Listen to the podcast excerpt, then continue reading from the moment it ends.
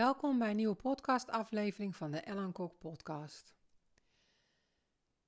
Afgelopen week was ik druk bezig uh, met mijn vakantie. Ik heb bijna zomervakantie, wat natuurlijk heerlijk is. Uh, en ik ook heel erg naar uitkijk. En ondanks dat ik er naar uitkijk um, en het eigenlijk ook wel stiekem nodig heb om even lekker af te schakelen een aantal weken, merkte ik dat ik heel erg aan het regelen was hoe ik alsnog op een verjaardag kon zijn in de privésfeer.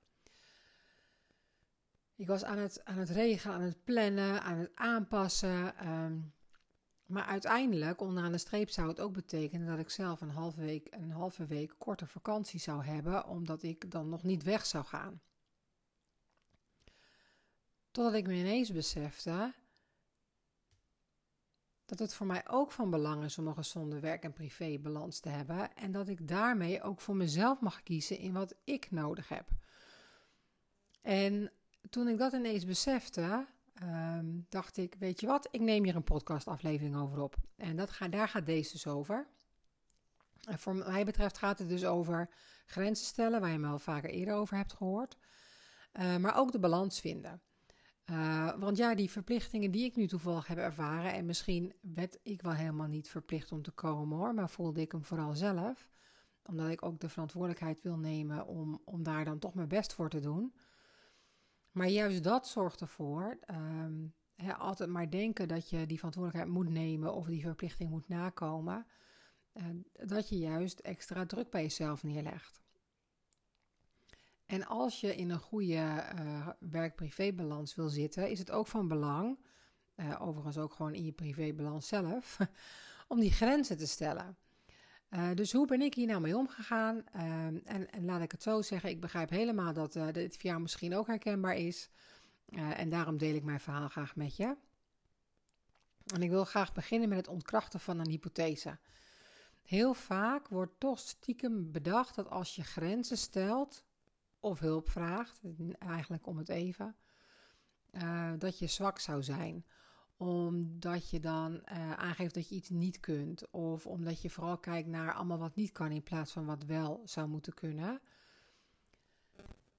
Maar eerlijk gezegd ben ik dat helemaal niet van mening. Omdat ik denk dat het heel erg belangrijk is dat je je grenzen stelt. Dat ik het heel erg krachtig vind, omdat het getuigt van zelfrespect en zelfzorg. Uh, en het is ook jouw verantwoordelijkheid, daar heb je me al eerder over gehoord, om jouw eigen energie zo effectief mogelijk te beheren, zodat je ook duurzaam en veerkrachtig kunt blijven. Uh, en ook een van de open deuren die ik toch nog maar eventjes in wil uh, intrappen, wat natuurlijk niet kan als een deur open staat, maar dat terzijde, is dat op het moment dat jij niet goed voor jezelf zorgt, de omgeving onbewust ook dat opneemt als zijnde ik moet niet te veel voor mezelf zorgen, ik moet vooral blijven leveren. En juist in een gezonde werk-privé-balans, uh, dat hebben is, het, is een sleutel tot langdurig succes en welzijn. Dus hoe kun je nou die grenzen toch stellen of een balans vinden? Uh, te midden in je drukke leven als vrouwelijk leider of juist in je privéafspraken. Dus hoe kan je nou echt gehoor geven aan wat jij nodig hebt? Allereerst betekent dat natuurlijk ook dat je voor jezelf moet weten wat je nodig hebt. Want voor mij kan naar buiten gaan uh, met mijn hoofd in de manen van de paarden even de lucht opruiken uh, heel erg helpend zijn. Maar het hoeft voor jou misschien helemaal niet helpend te zijn. Misschien helpt het voor jou heel erg uh, om te dansen, om te zingen, om hard te lopen. Er zijn natuurlijk allerlei manieren die je kunt inzetten om te ontspannen. Uh, en als je dat weet, dan kan je ook voor jezelf gaan prioriteren van hé, hey, maar ik heb dit nodig. Als ik mijn energie uh, beschikbaar wil hebben en mijn tijd beschikbaar wil hebben en gericht kan investeren in werk of privé, dan heb ik het voor mezelf ook nodig dat ik kan ontladen en kan opladen. Uh, dan wordt het ook makkelijker om daar voorrang aan te geven. en als je natuurlijk voorrang geeft, dan zeg je nee. Maar heel simpel. Uiteindelijk zeg je altijd nee. Want als je ja zegt tegen de ander, maar het voelt voor jou eigenlijk niet goed, dan zeg je nee tegen jezelf. En volgens mij kan je dan altijd beter nog nee tegen de ander zeggen dan tegen jezelf. Omdat als je namelijk tegen jezelf steeds nee zegt, maak je jezelf minder belangrijk dan de ander en overbelast je jezelf gemakkelijker. Uh, dus leer maar nee zeggen tegen de juiste persoon. Dus niet tegen jezelf, maar tegen de ander. En ook een van de hypotheses die je heel vaak hoort is dat als we dan nee gaan zeggen, dat we allemaal gaan zitten uitleggen. Ook dat hoeft niet. Je hoeft geen verantwoording af te leggen over de keuzes die je maakt, ongeacht wat een ander daarvan vindt. Ehm, zoals ik net al zei, het helpt heel erg om nee te kunnen zeggen en ook te weten wat voor jou belangrijk is als je voor jezelf een fijn en, en prettig werkende routine hebt of schema. Uh, dus als je je werk inplant, wanneer je weet dat je je optimum kan geven, je rust inplant als je weet dat je dat nodig hebt, bewegen uh, en, en tijd en verbinding hebben met je dierbaren. En natuurlijk mag je je schema een keertje volledig overboord gooien, maar als je het elke dag overboord gooit, uh, dan kom je denk ik voor andere uitdagingen te staan. Um, en eentje die uh, ik ook het laatste tijd steeds vaker zie, en oké, ik maak me er net zo schuldig aan, is dat als we bijvoorbeeld in een omgeving zijn geweest waarin het heel erg prikkelend is, en waarin je veel prikkels hebt opgedaan, bijvoorbeeld, hè, ook ik herken dat ik ga een dag naar kantoor, kom ik ineens heel veel mensen tegen, enorm gezellig en fijn, maar ik merk s'avonds ook dat ik die prikkels allemaal wel binnen zijn gekomen. En hoe verleidelijk is het dan om een beetje simpelweg Instagram af te gaan zitten scrollen of Facebook of uh, op de bank te ploffen met een Netflix-serietje. Maar daarmee help je je brein echt volledig niet. Uh, sterker nog, eh, je brein die door al die nieuwe impulsen vanuit Instagram of andere zaken die je naar binnen brengt, maakt je brein een stofje aan waardoor jij denkt dat je je heel erg fijn voelt. Maar uiteindelijk is dat niet het geval, want je overprikkelt je brein heel erg. Dus gun jezelf af en toe ook een digitale detox. Schakel uit, laat je telefoon thuis. Vroeger lukte dat ook prima. En geef jezelf de ruimte om even te ontspannen en je geest te verfrissen.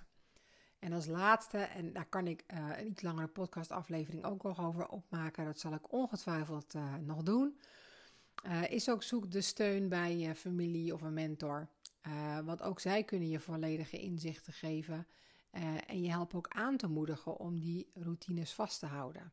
want hoe lastig is het wel niet dat als je eenmaal hebt besloten beter voor jezelf te zorgen. En je komt in een omgeving die zegt: Ah joh, is het niet nodig? Of hey, doe even dit mee. Een heel simpel voorbeeld: hè, afvallen alleen al. Heb je eigenlijk besloten ervoor te gaan. Um, en dan wordt er gezegd: Ah, je neemt niet even een taartje, want het is ook zo ongezellig als je niet mee eet. dus zorg ook vooral een omgeving die je wel support geeft in het kader van afvallen, jeetje, wat goed van je, ik doe ook met je mee. Of hè, vandaag eten we geen taartje, ik heb iets anders voor je gehaald. Uh, maar ook juist aan het stellen van grenzen, dat je ook uh, beloond wordt om, hey, wat goed dat je nu voor jezelf zorgt. Ik snap het helemaal. Uh, nou, veel plezier, en, et cetera. Um, en dit is ook niet iets eenmaligs. Hè? Dus het, het, het vergt gewoon ook wel een bepaalde mate van oefening en het steeds maken van bewuste keuzes. Uh, maar de voordelen voor je welzijn en je effectiviteit uiteindelijk op de lange termijn uh, zijn denk ik van onschatbare waarde. Want ook je partner zit niet op een opgebrand uh, partner te wachten. ook je kinderen, als je die hebt, zitten niet te wachten op een opgebrande moeder. en ook je collega's of werkgevers zitten niet te wachten op iemand die ongeveer op een tandvlees loopt. En dat allemaal omdat jij denkt dat je op die manier je verantwoordelijkheid pakt. Ja, um, wederom, einde van een, een, weer een podcastaflevering. Um, ik merk dat ik hier en daar in sommige podcastafleveringen hetzelfde thema aantip. En dat zal in deze niet anders zijn geweest qua grenzen stellen. Ook omdat ik er van heilig van overtuigd ben dat dat een van de elementen is om ervoor te zorgen dat je ook je ambitie kan omzetten in een carrière die bij je past. Waarbij je nog steeds een heel fijn en aangenaam leven hebt omdat je familieleden en je dierbaren, je vrienden je ook nog eens zien. En dat het niet alleen maar over je werk gaat. Um, maak deze aflevering iets los. Laat het mij vooral weten. Vind ik alleen maar heel erg leuk. Um, vind je deze aflevering waardevol? Deel hem alsjeblieft ook met iedereen waarvan je denkt: hey, die kunnen daar ook iets aan hebben. En, en, en, abonneer je op mijn lijst op Spotify en iTunes, zodat je geen enkele aflevering mist.